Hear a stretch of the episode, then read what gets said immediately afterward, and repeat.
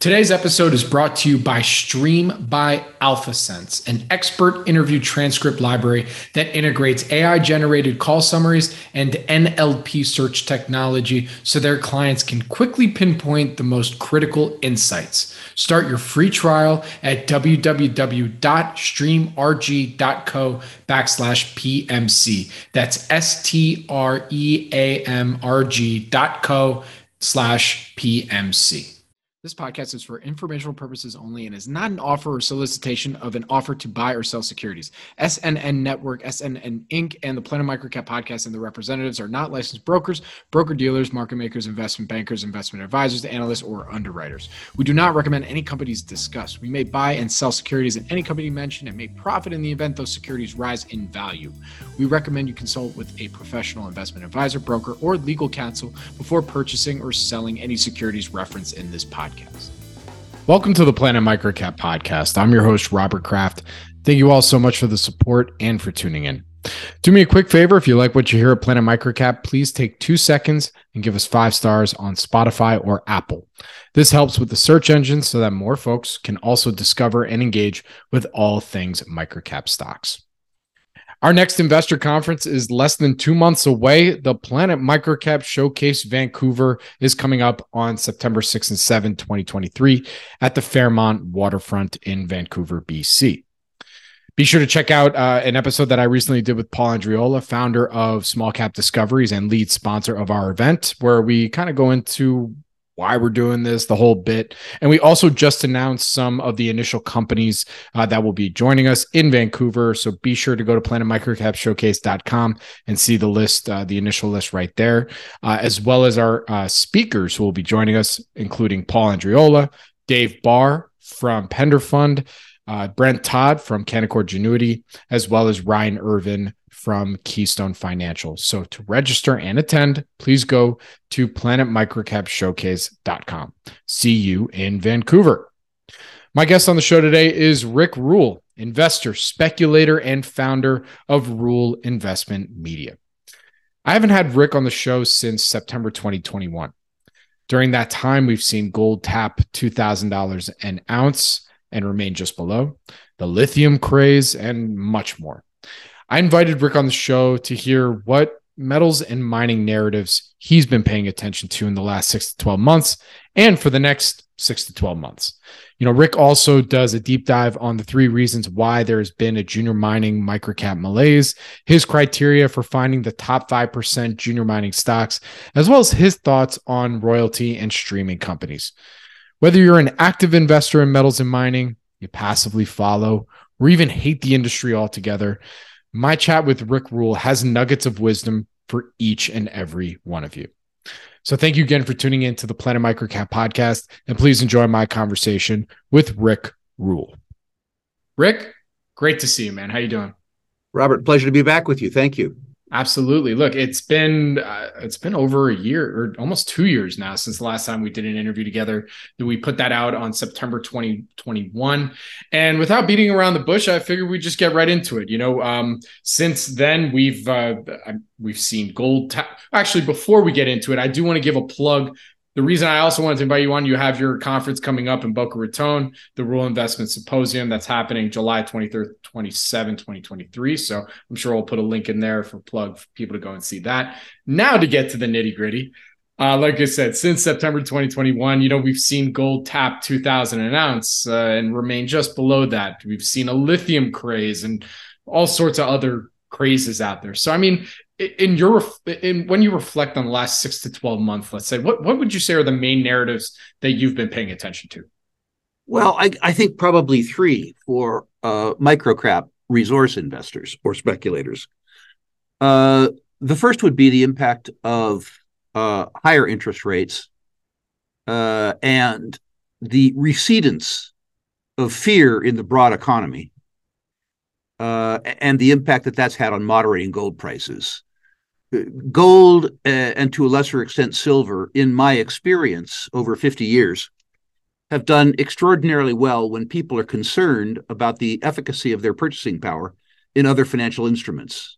Uh, the increase, as an example, uh, in the interest paid on 12 month U.S. Treasuries has gone from 1.5% to 5%, which is to say the competing yields uh, to gold have tripled, making these instruments relatively more attractive than they appeared in 2000. And two, uh, despite the fact that we have raised interest rates in the U.S., the U.S. economy uh, feels at least surprisingly strong.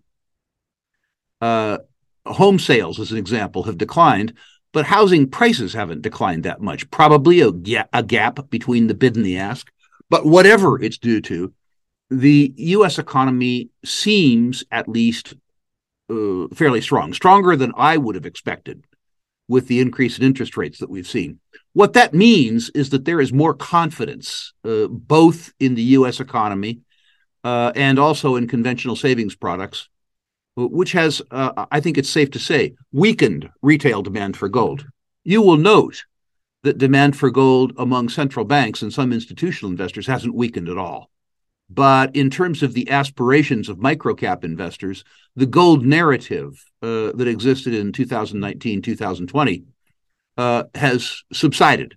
Uh, and one consequence of that is that gold oriented equities, other than the great big ones, uh, have subsided have subsided too. On the other side of the equation, um, uh, for broad commodities markets, things like copper, iron ore, um, nickel to some extent, uh, and certainly oil and gas, uh, recession fears have really played on those markets. It is very clear to anybody who pays attention that in the major industrial commodity groups, we're facing a supply cliff, which means that supplies really begin to falter four or five years out. But despite that, you see a moderation in the futures markets for commodities, and you see very, very, very soft prices for the major commodities equities, particularly relative to their earnings and their dividend powers. I think this is explained by the fact that the market sees a recession in the offing uh, you can have declining supplies if you have declining demand and prices don't move. And certainly the inverted yield curve uh, suggests that financial markets think that we're headed for a recession uh, as well. I don't want to weigh in on that, Robert, by the way. I have correctly, absolutely correctly called 17 of the last three recessions. So I don't pay too much attention to my own forecasting as a as a credit analyst, I'm always afraid of credit quality, uh, and I tend to be more of a doomster than I ought to be. But I think the third part. I mean, Rick, we're gonna we're gonna try and stay away from doom porn today. Okay, you know that's yep. our that's our that's our goal. Unless you I, want to, we could go there. No, okay. I, I I think that's a very good thing. Uh, the truth is that money is never made by pessimists. Sometimes money is kept by pessimists, but it's never made by pessimists. I think sure. the microcap malaise in the junior resource market, particularly the mining market, uh, is really uh, uh, a function of the underperformance of the companies. Uh, it's a hard thing to say. It gets me a lot of hate from the issuers, but you'll need to hear me out. I'll make you sick before I make you well later in the interview. If you merged every junior mining company in the world, say, let's say there's 2,500 of them or so, into one company, you call that company Junior Explorco, in a very, very, very good year, that business would lose $2 billion. In an average year, probably $4 billion. In a bad year, probably $10 billion. And ironically, uh, what they consider to be a bad, a good year, which is a year that they could raise a lot of money, is a bad year from an investor's viewpoint because they have more money to lose. I suspect that between 80 and 90% of the public companies in the world, the junior mining companies in the world, are lifestyle exercises or worse they're value traps. It doesn't mean that the whole market can't do well on occasion. Uh, as Doug Casey used to say, when the wind blows, even turkeys can fly. Uh, the question for speculators is how to find a well enough fed turkey that that turkey can survive until the storm comes. All that pessimism uh, hides a wonderful fact that's been responsible for my successful my uh, successful speculative efforts, which is that sort of 5% of the sector, 5% of the 2,500 companies, maybe 150 companies, generate so much performance that they add legitimacy and even value to the sector. we about 25 20 years ago had a young uh, intern that's financial services speak for slave uh, who pulled 25 tsxv juniors at random looked at the balance sheets and the income statements going back five years and discovered to his surprise and to my horror that the average junior spent over 60% of capital raised on general and administrative expenses. Less than 40% went in the ground. And I think if you're looking at the malaise in the microcap juniors, you need to add back recession fears, uh, increasing confidence, uh, and increasing interest rates available to savers, and the underperformance of the sector as a whole. Uh, against that gloomy backdrop, uh, I'm fairly aggressively buying some of the juniors. I have done reasonably well over the last 50 years, segregating in movie sense the good from the bad from the ugly. Uh, most speculators don't bother to do that for some reason. Their investment criteria has got a hunch, bet a bunch, which means that when the TSXV uh, over an 18 month period is like it is, off 45%, there is no segregation as terms to what in terms of what gets sold off the good juniors, the medium juniors, and the bad juniors all fall down together, uh, which means that the price of the good juniors uh, has declined over the last two years uh, to reflect uh, what I think is, in many cases, great value relative to what existed uh, two years ago, which was not great value. You mentioned at the beginning of the interview, too, and I'm sorry to turn this into a rant but this is important stuff. Great. this is why this is why I have you on. I don't I don't mind to let you cook. So just keep just keep cooking. You're good. You know, you you managed to say at the beginning of the interview that there were uh, always crazes, and I think crazes are well known uh, and well named. People who participate in crazes are crazy. Uh, lithium would be a wonderful example. Uh, a lot of guys who run lithium companies today couldn't spell lithium seven years ago. They failed looking for gold. They failed growing marijuana they failed in launching uh, some sort of cryptocurrency. Uh, and now they're with the latest code craze, uh, bit, uh, par- uh, pardon me, lithium. And my suspicion, given their track record, uh, is that they will fail one more time. I note too that the population of lithium companies in the world has grown from probably 10, seven years ago to probably 200 today. What are the probabilities that there are 200 management teams in the world that are experienced in and successful around lithium. I would say that the probability of that on a percentage basis is zero. Uh, and, and, I'm not doing this to say don't speculate on lithium. What I am saying is that you make money and resources by finding things that are out of favor, not hot. Uh, you have a commodity which has increased in seven years by 400% in price. Markets work. The cure for high prices is everywhere and always high prices. High prices uh, cause more supply to come online. In the case of the lithium business, we don't need more raw lithium. We need more lithium processing capacity. At the same time that they cause users of lithium to be more efficient fabricators uh, or to find substitutes for lithium. Again, I am not saying that if somebody explores some godforsaken part of the world uh, and discovers a very, very high grade, very, very high quality lithium mine, uh, a mine with, say, $10 billion in in situ reserves and resources that will be in the best quartile worldwide in uh, all in sustaining costs and the best quartile worldwide uh, in return on capital employed, that I wouldn't be attracted to it. Uh, I don't mind being right in any commodity it's just unusual that you are right in a commodity where you have as many competitors as you do lithium, where the price of the commodity has already gone up fourfold. Now, it's interesting for speculators that speculators who uh, buy a narrative, the lithium narrative, of course, being distributed power, batteries, uh, the increase in price validates the narrative. And ironically, in speculators' minds, the narrative becomes truer even as it becomes valueless. Uh, the value in the narrative after the price of the commodity has gone up by 400% is precisely a quarter as attractive as it was had you adopted the narrative early on. And so I, I would caution your speculators uh, on the fourth probable re- reason for the malaise in microcap mining shares, which is to say, investor performance that's geared to, that's geared to reality. Uh, pardon me, geared to narrative, uh, rather than geared to math. Uh, the fact that people uh, chase commodities that are in favor and hot, that have experienced rapid share price escalations, in favor uh, uh, or, or, eschewing, I should say, in preference to uh, commodities that are out of favor with management teams that are experienced.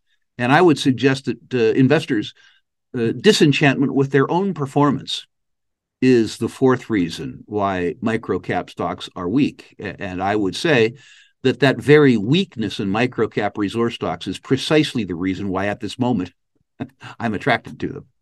Absolutely. All right. Well, there's a lot that I want to dig in there first, but the, I think the first thing I want to talk about is, you know, I, I think you you've been on here before where we've kind of talked about how like you know mo- a good high percentage of junior miners, you know, it's a lifestyle right type situation, you know, uh, and and the eighty to ninety five percent is in that place, but you know, let, us talk about that infrastructure itself because listen, we've gone to all these events and you know, you know who the players are. I mean, you were working for your former employer, you know, you, you guys uh, funded and financed so many of these companies. Conti- I mean, they continue to Sprott continue to do right. so today.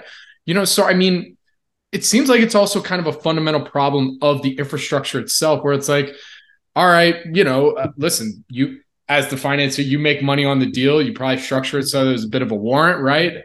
And the company doesn't care. All right, so my stock price takes a hit, whatever. That money is now going back into my paycheck.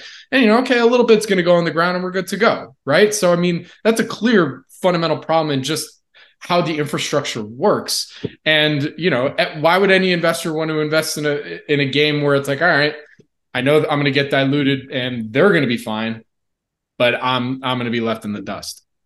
I, I think the sooner that the investor comes to recognize that, the sooner that the circumstance changes. Uh, make no mistake, uh, Wall Street, Bay Street, Howe Street exist to take your money.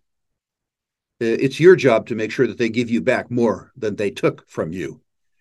Uh, the truth is that most investors, most people on the receiving end of outgoing phone calls from Bay Street and Howe Street, prefer hearing narrative. They prefer being excited uh, I was, among other things, a retail stockbroker for 40 years. And I know when I got on the phone with most investors and I started in on the math, I could feel their eyes drop. Uh, when I talked about insider selling, when I talked about uh, general and administrative expense, relative to in ground expense, when I talked about all in sustaining capital, when I talked about all of the factors that made a company a good speculation, most speculators' eyes glazed over. Uh, if rather than that, I talked about the potential impact of Trudeau or Obama uh, and uh, on gold, uh, all of a sudden they got very excited. And it's odd that speculators get excited about the gold price when they're speculating on companies that don't have any gold. They're looking for gold. So, you know, I really think that what you say is very true. And I think that the first line of defense is the investor, himself or herself. There is so much data out there. Uh, and investors need to avail themselves of it. And on, on my own channel, Rule Investment Media, uh, you may know that I have now graded over 80,000 individual investor portfolios.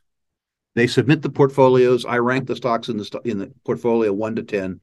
Comment on issues where I think I ha- where I think uh, my comments might have value, and I've learned a lot uh, about how investors act at various points in time, and I've seen the impact of promotion and narrative on broad numbers of people. I've seen the same mistakes uh, over and over and over again. I have asked every uh, listener on my channel, there's 80,000 of them. uh, to consider strongly limiting the number of stocks in their portfolio to the number of hours per month that they're willing to spend studying the stocks, reading the annual reports, reading the proxy statements, reading the insider filings, uh, reading the quarterlies, the income statements, the balance sheets. If you're going to have 20 stocks, you need to spend 20 hours. And by 20 hours, I don't mean listening to Jim Rickards interviews about how the world's going to hell in a handbasket, although I think you should do that too. I'm talking about spending 20 hours per month doing fundamental research on the companies in your portfolio. Robert, people will send me laundry lists of 80 stocks. Their portfolios look like mutual funds. Uh, and uh, so sometimes I call these people just for fun to educate myself. Uh, and they're usually surprised that I uh, actually study their individual portfolios like this. But, you know, I'll say, okay, let's start at the top, right? So I don't know what's got A in it. Amalgamated aardvark. Uh, you know, that'll be the, the first penny dreadful in the account. They'll say, oh, yeah, I was really curious about that. What do you think about that, Rick? And I say, well, until this moment, I was blissfully unaware of its existence. I didn't think about it at all. Why do you own it? Oh, well, let me think. Oh, yeah, Bob Bishop recommended it. Oh, my God, Bob Bishop's been dead. You know, he's been retired for 15 years. I, I mean, that's the reason you own the stock? Yeah. Well, when the reason to own the stock goes away and Bob Bishop went away, the stock has to go away too. Oh, no, Rick, I couldn't sell it. Why couldn't you sell it?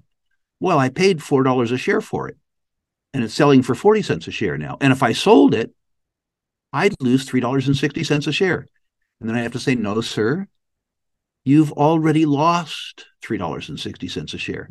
The question is, what do you do with the last 40 cents? If you like it, if you liked it at $4, you ought to love it at 40 cents. If you're not willing to sell it, you ought to buy a bunch. Do you understand how this discussion um, points up uh, I, I think what's wrong with the junior mining business. People will spend hours uh, price comparing uh, and looking at the features around a $400 winter coat. Uh, and, and, then they'll put $50,000 into speculative stocks uh, on the basis of got a hunch, bet a bunch. Rick, it's insane. I, I, but how do we change this? I mean, like between, you know, listen, I've been interviewing you for years. I got Brent on. You do a great job. Daniela Cambone does a great job. Like, I mean, there's some really good people that are doing good work trying to educate the masses of like, are th- this you could get killed like because of all these mechanics out there. What can change? I, um, it racks my brain. I I think what changes is um, an understanding of Pareto's law. Uh, our job is to make this information available to people. Uh, Pareto's law teaches you that 80% of the performance will be accomplished by 20% of the people. By the way, it's a bell shaped curve. So a different 20% of the people will experience 80% of the losses. Most of the people will be in that center, the so called, what did uh, Mencken say, the great unwashed. Uh, what's interesting to me is that in a large enough population base, the these performance dispersal curves uh, conformably align. I, I know that's wordy, but what that means is that if you take the 20% that have achieved 80% of the gains uh, and you run that 20% through the same performance dispersal curve, uh, 20% of the 20% will generate 80% of the 80%, which means that 4% of the population base in any given activity, say junior mining stock exploration as an example, uh, or junior mining stock speculation, uh, 4% of the population will generate 65% of the gains. And I'm forced to say, although I'm in retirement now, that uh, in terms of educating, one must reach as broad an audience as one can. And then one must concentrate their efforts uh, on the four or 5% that are apt, hardworking students. I, am fully prepared to concede that out of my own database, you know, out of an 80,000 person database, uh, I will probably be able to materially affect materially affect the fortune of the four or five thousand people who do the work and exert dividend. It doesn't uh, exert uh, effort. It doesn't mean, by the way, that I shouldn't continue to expand effort, uh, uh, spend effort on the others It, it just means, in terms of the expectation that I might have uh, of doing good, which is sort of what I want to do in my declining years, that most of the benefits of my effort uh, will be achieved by a fairly small proportion of my audience. At the end of the day, if we can affect one life positively with yep. what we do, like it makes it all worth it. But right. all right, so so getting back to the five percent, you know, talking more, uh, you know, get getting yep. our juices flowing on the five percent that uh, you know of the junior miners that you'd say are, you know, actually doing some real stuff here. You know, what yep. would you say are some of your criteria right now for finding that five percent of the twenty five hundred? Uh, first of all, staying out of other people's way. Uh, you either need to go in the front end of grassroots exploration, which everybody hates right now because it's very variable. So you need to go there. The fact that everybody hates it, you know, it's like buying straw hats in winter, it's cheap. The other part that's really cheap uh, are the boring part of the Lassonde curve, uh, maybe right before the project's been financed or after it's been financed in the construction phase. So I'm in front end exploration uh, and I'm in development because everybody else hates it. I'm also, I must admit, in the royalty and streaming business simply because it's such a good business. For the investment part of my portfolio, the idea that I could be in a 90% margin business as opposed to an 18% margin business has some arithmetic appeal to it. Uh, so I do that. But I think the first thing that you do is stay out of other people's way to the extent that you can. If you have to screen 2,500 companies to find yourself 150 that are investable, uh, you try to find ways to screen companies so that you won't have to waste time looking at them, so that you can lavish more love, care, and attention on the ones that you think might make you some money. People end up being hugely, hugely, hugely important. Pareto's law comes back here too. Most people uh, who go into the mining business as explorationists, promoters, whatever they do, never succeed at anything. Most geologists never find a mine. They're never part of a team that finds a mine. But you find other people uh, Ralph Roberts comes to not not Ralph Roberts. Um, uh, doesn't matter the name, but you know you find other people that have discovered ten mines or twelve mines or fifteen mines. Uh, you find uh, people who, as property identifiers and company builders, that have been serially successful. Uh, we call them the living legends at our conference. Uh, people like Ross Beaty, uh, people like uh, rest in peace Adolf Lundin, rest in peace Lukas Lundin, um, people like Bob Quartermain, uh, incredible people, uh, and sticking as much as you can with people who have been serially successful, or at least people who have been successful one time at a task that closely resembles the task at hand is important. Now, Robert, if somebody comes on your show uh, and describes themselves as having been a success in mining, but it turns out that that success was operating a gold mine in Archean terrain, two billion year old rock, in French speaking Quebec. But the task at hand is exploring rather than operating uh, for copper gold porphyries in 15 million year old accreted terrain in the Spanish speaking Andean highlands. While they have been a success, the success is not related to the task at hand. And so it's important when you look at people that the people not only be successful, but that they be successful at the task at hand. And this just doesn't relate to the promoter. When you're looking at these companies uh, and you're asking, hopefully, the CEO, but if you have to, the IR person, uh, take me through your management team, not just the major ego, right? Take me through the management team. Take me through the chief operating officer.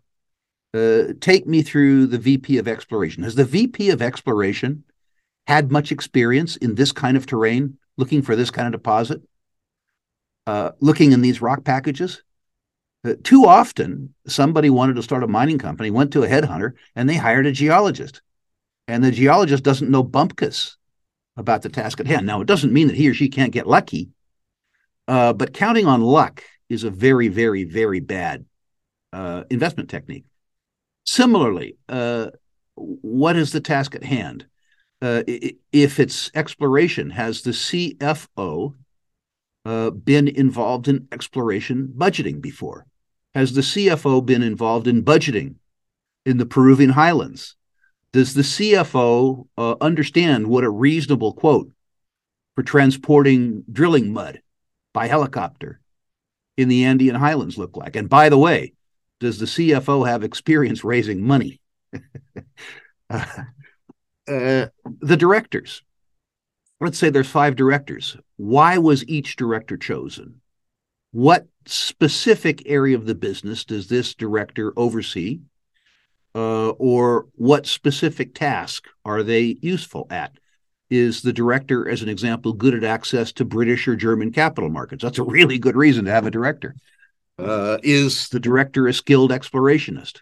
By the way, if they're exploring in Peru, do any of them spend time in Peru or do they explore Peru from Vancouver or Toronto?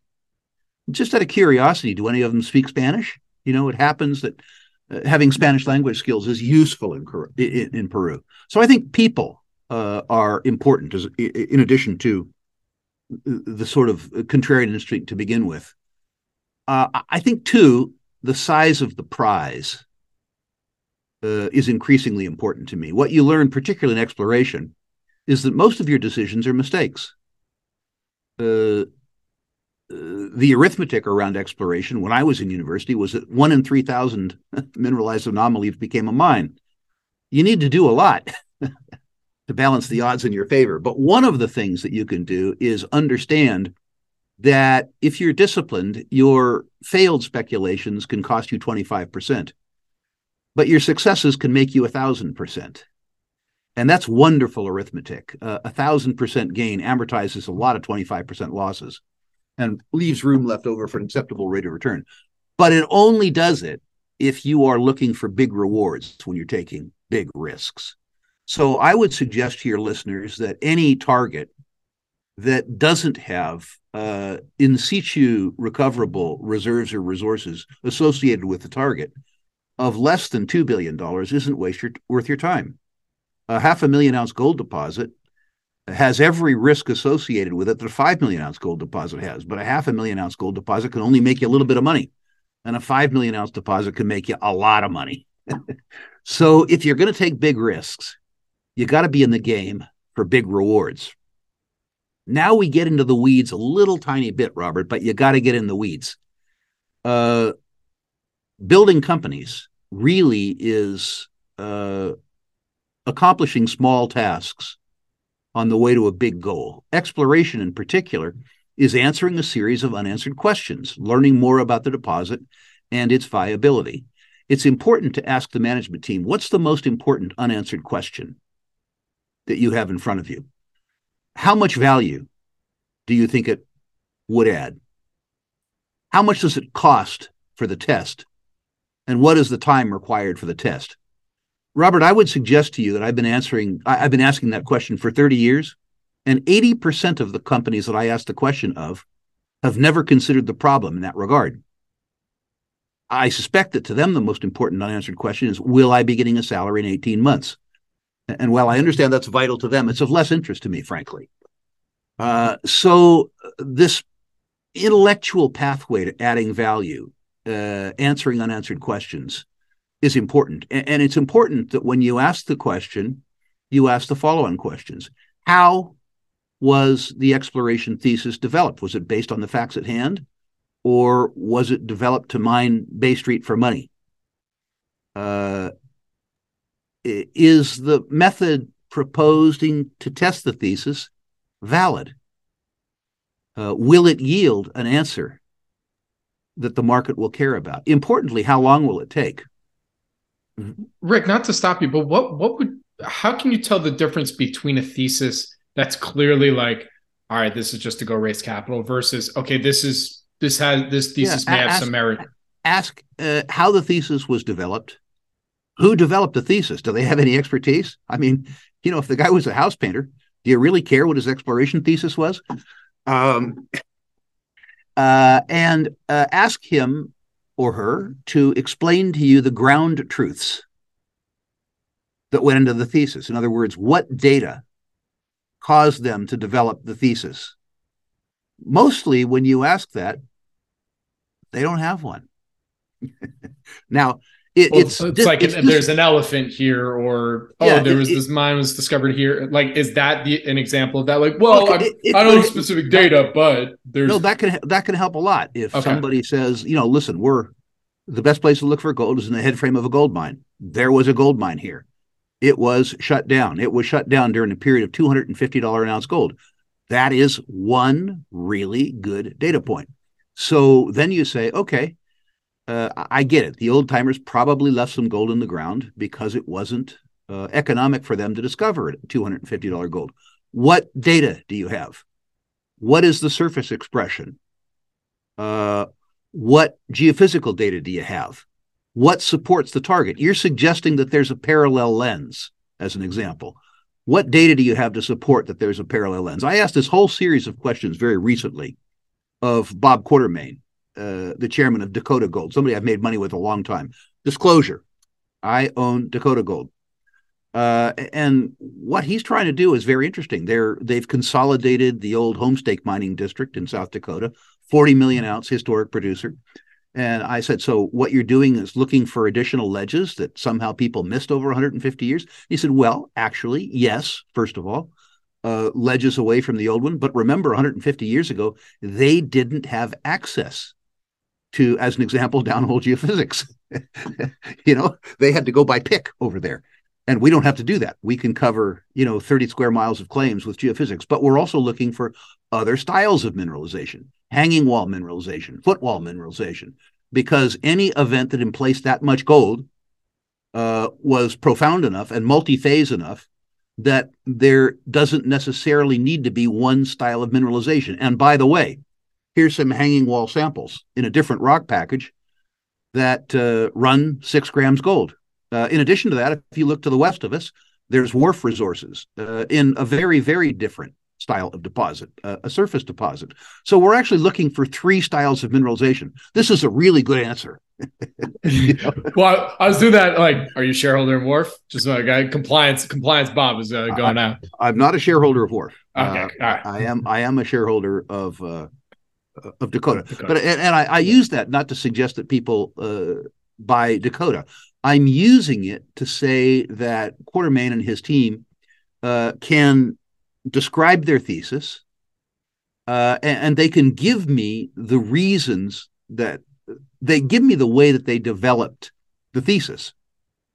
Two, they can tell me uh, how much of their budget is geared to testing each piece of this thesis and how long it will take. And how long it will take is important. You know, if if it's going to take 18 months to get a yes answer, and it's a yes answer, it's getting a yes answer that causes you to believe that you're going to get a reasonable return on your capital. If the time frame that you have yourself for the stock is 90 days and it's going to take a year and a half, 18 months to test the thesis, how on earth are you ever going to be right? You need to adjust the time frame that you have in your own mind as a speculator with the time frame that is necessary to achieve the result that you're trying to, to achieve. And then too you have to have the means. Uh, many times companies have told me when they've answered the unanswered question uh, you know series correctly i say well how much money do you think you need? I say well let me see, 18 months, probably going to take $5 million. Okay. And how much is it going to take you to run the company for 18 months? Like the G&A? Oh, million and a half bucks. So you need six and a half million, right? Right. How much do you have? A million eight? Well, how's that going to work? It takes six and a half million dollars to get a yes answer, and you got a million eight in the treasury. I mean, if you tell me we're going to raise some more money, at least that's an honest answer. Uh, if you tell me you effectively have the money raised, then I want to know from who, on what terms, you know if if as an as a speculator you don't know that they have the means to answer the unanswered question and you in your own mind in terms of your patience don't have the time the probability that you're going to succeed is very very low. And the fault is yours not the promoters. Absolutely. Well let's i want to shift to one aspect of the industry that you brought up as one of your i guess i think you said favorite but uh, but uh, royalties and streamers. Because amongst our generalist crowd, like I'd say that probably gets the most looked at just because, you know, when it comes to speculating, sometimes that you know, we just went into the weeds for about 20 minutes about how, how, how difficult that can be. Which that's not to say people don't like to do the work. You got to do the work even when you're talking about royalties and streamers because hey, they're also speculating too. But absolutely critical, by the way. Absolutely right. critical. Yep. But so let let's talk about that a little bit. You know, why what what are not why, I think it's pretty obvious, like royalties and streamers, you know, if they're investing correctly, you could find a mine, they're generating some cash flow and whatnot. You know, but in your opinion, what are some of your criteria when you're looking at some of these royalties and streamers as a business and you know, just your criteria for the good ones? Let me start off by saying that generalist speculators who want a position in resources, who want the resource beta, might consider constructing a whole portfolio of royalty and streamers and never going anywhere else. In every sector of the extractive market, the royalty and streaming companies uh, have the lowest risk beta, which is a very good thing. In a rip roaring bull market, of course, the companies with the highest margins have the least leverage. Uh, so you will miss part of a bull market. But probably over the course of a decade, uh, a, a beta constructed portfolio around royalty and streamers uh, may at least be the best solution that a, a, a generalist speculator could have. So editorial out of the way. Okay. Um, what I look for, and, and, let's let's classify mineral royalty companies in three categories. Uh, the majors, uh, the majors would be Franco, you know, Wheaton, probably Osisko, probably Triple Flag, uh, probably uh, did I say Osisko? Yeah, Osisko, Triple Flag. You know those kind of companies. Uh, then there are the sort of large intermediates, the uh, Sandstorms, the company like companies like that, and then there's the small ones. Uh, the beauty about the large ones, by the way, they're not cheap. Uh, they are priced at real premiums, but I've come to understand that they deserve the premiums. Uh, Franco Nevada, the largest of the companies, the last time I checked, had 32 employees, including the receptionist. They run that assets that asset on a 12 basis point management fee. Uh, they have 90% operating margins, which is to say their gross is their net. It's a very good business, and they have royalties on very, very, very large properties. In my experience, large properties generate good surprises and small companies, small projects generate bad surprises. Uh, but really, in terms of uh, market beta, uh, the investor and speculator has to do a lot less work with uh, Franco and Wheaton because the management teams have proven themselves. If you look at 30 years at their track record with deployment of capital, it's excellent. And the surprises that you're going to get from the portfolio are almost always going to be good. When you come down those companies, even to the large ones, you have to look for some durable competitive advantage enjoyed by the company. What is it that will allow them to outcompete for smaller royalties, Franco and Wheaton, which generate so much free cash, and their peers? You have to look for a geographic special uh, specialization, a commodity specialization, deep relationships with investment banks. You have to look for some durable competitive advantage, or you have to find a company with stabilized assets that's substantially cheaper than the rest of them. Uh, if you find one that's substantially cheaper, only two good things can happen. One, the share price can go up to bridge the gap, or two, they get taken over. It's a capital intensive business. And, and over time, a weak competitor with a high cost of capital gets taken over by a strong competitor with a low cost of capital. When you get down to the juniors, uh, asset quality and sustainability is the first thing you look at. Will the company exist two years from now? Do they have time to work the game plan? Uh, what is the company actually worth? If you look at the package of assets in the company and, and you try to ascertain what you could sell that pass- package of assets to a competitor for, what the liquidation value would be, and you compare that to the share price, the juniors should be at a discount to net asset value because you're taking more risk and you can measure these net asset values. But most importantly, with the juniors, you need to look at durable competitive advantage uh, and specialization. As an example, uh, disclosure I'm long Empress Royalty, a very, very, very small uh, royalty company, not one for the faint of heart.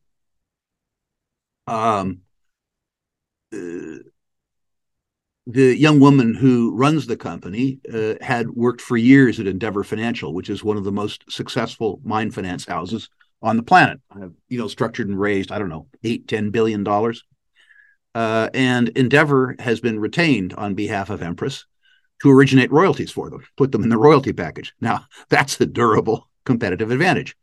It turns out, uh, looking back, that prior to my investment, that the company had raised just shy of $20 million, and the net present value of their royalty package was $43 million, which is to say their track record in terms of return on capital employed was pretty good. And the net present value of $43 million compared with the enterprise value then uh, of about $30 million, 22 million uh, market cap and 8 million in debt. So it was selling at a discount to net asset value. There was a durable competitive advantage.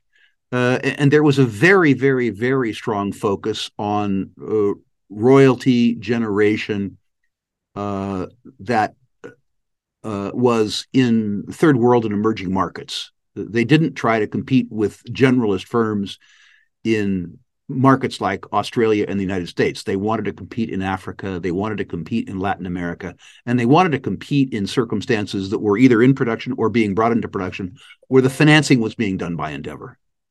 Uh, that's the sort of granularity that I think you have to go into if you participate in the junior sector. Very good. All right, uh, and uh, you mentioned some of the majors. Are you shareholder in any of the the major? Yeah, absolutely. Okay, okay. just you know, by, I mean, I mean, frankly, uh, with regards to both uh, uh, Franco and Wheaton, yeah, the sale decision will likely be made by my heirs uh, I've owned them for a very long time. I've weathered several dramatic share price declines. I don't care. I have a sense of the value of the business. Uh, with regards to those positions, I'm not a trader. Uh, you know, if if I ever got down to uh, you know two natural resource stocks in my portfolio, those would be the two. Uh, for my participation in gold beta, I realize that most of your listeners neither have my means nor my patience but I literally mean with regards to Franco uh, and uh, Wheaton that the sell decision will likely be made by my estate. Very good. All right. Well, I, I only got you for like 10 or so more minutes. So I wanted to kind of close out with, you know, not not crystal balling this or anything like that, but it, in terms of narrative, you know, I asked you about the narratives you were paying attention to the last six to 12 months. What are the narratives now that you're paying attention to for the next six to 12 months? Two things. Uh, what is hated? Uh, is hated. So o- oil and gas has been a great place to be for three years. People say, what about alternative energy? What about the fact that Biden hates it, Trudeau hates it, Greta hates it? They hate it. I love it. Uh, I think peak oil demand cur- occurs in about 2060. I'll give you a little statistic.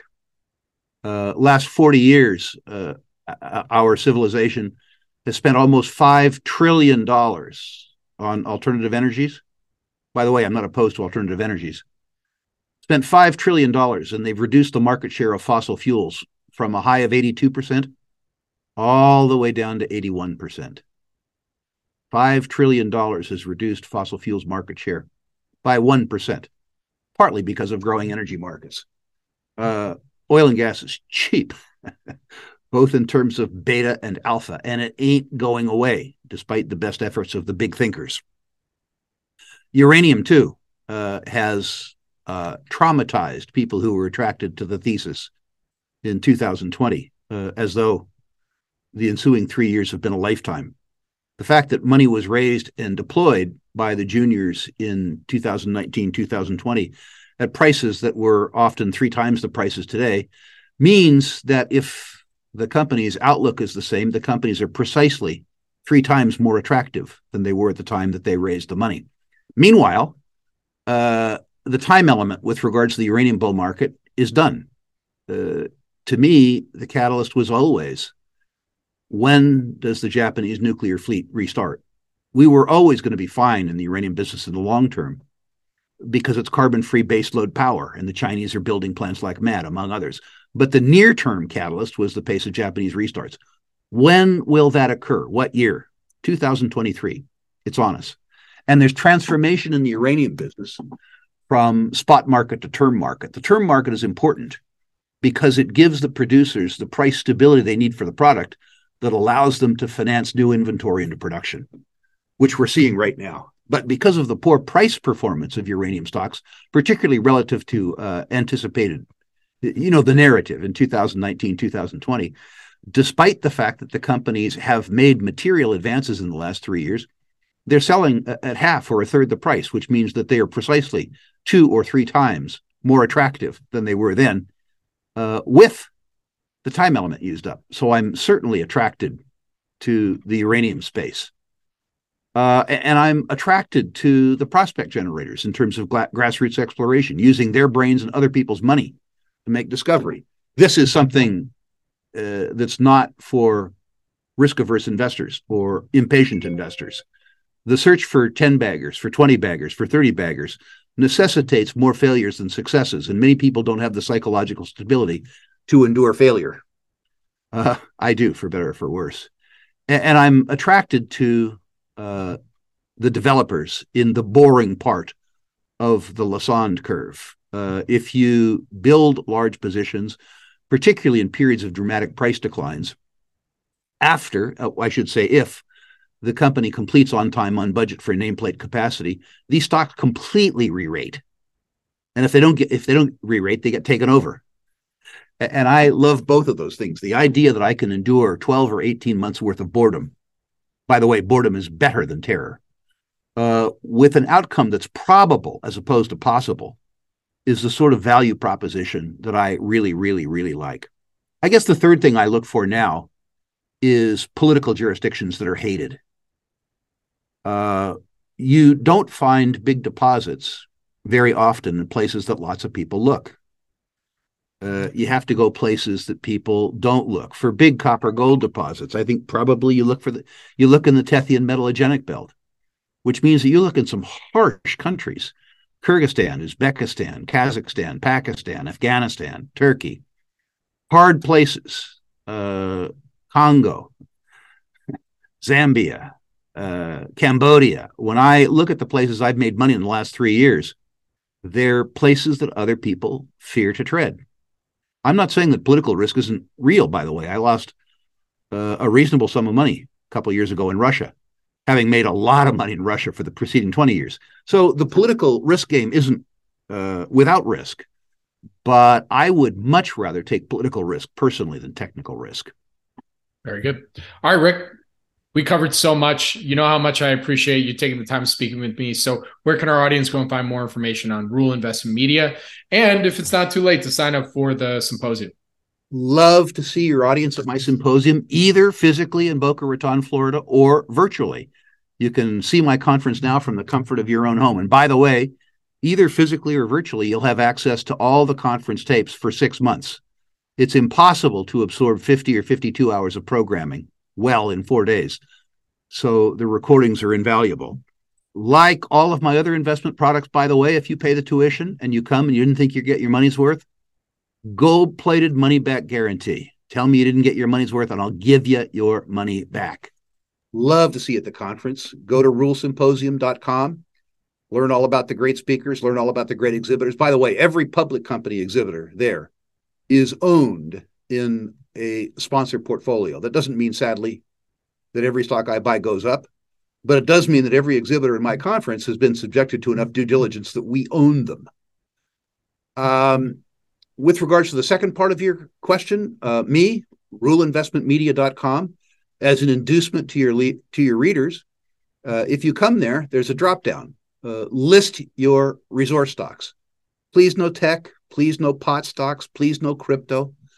Uh, I'll rank those stocks one to 10, uh, and I'll comment on individual issues where I think my comments might have some value.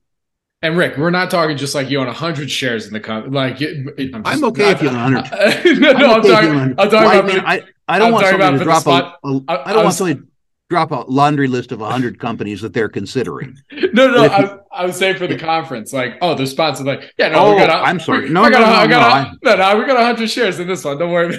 yeah, I don't take, I, for better or for worse, I don't take small positions. If I've done enough work to invest, um, I want to be right. I was, you know, just, I, I was just kidding. Yep. No, nope. but Rick, I appreciate you taking the time. Thank you, and uh, look forward to our next chat. A pleasure, and say hi to your family for me. Will do.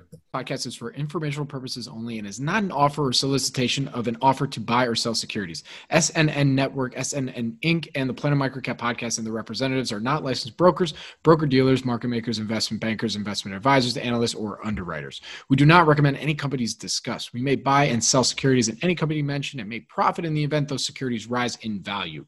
We recommend you consult with a professional investment advisor, broker, or legal counsel before purchasing or selling any securities referenced in this podcast.